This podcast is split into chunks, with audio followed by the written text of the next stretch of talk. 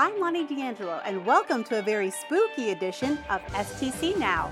Embark on a spirited journey through Halloween history at Legends and Lanterns, taking place from October 23rd through the 25th.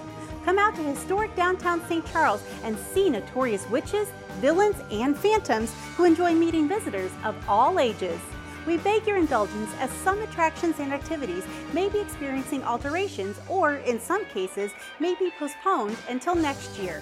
Keep an eye out on Friday and Saturday night for the Pumpkin Glow, as hundreds of jack o' lanterns will illuminate Main Street during Legends and Lanterns. Plus, you can take advantage of scary good deals from stores staying open late. For more information, visit discoverstcharles.com. Bring out your costume ghouls and goblins aged 12 years and younger to trick or treat on Main on October 30th from 3 until 5 p.m.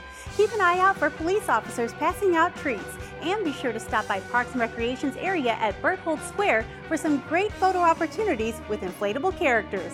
For more information, visit discoverstcharles.com. Join the Foundry Arts Center for some spooky fun at their Haunted Halloween event on October 30th from 5 until 9 p.m. and October 31st from 2 until 4 p.m. This free event will feature a haunted house, trick or treating, crafts, and games.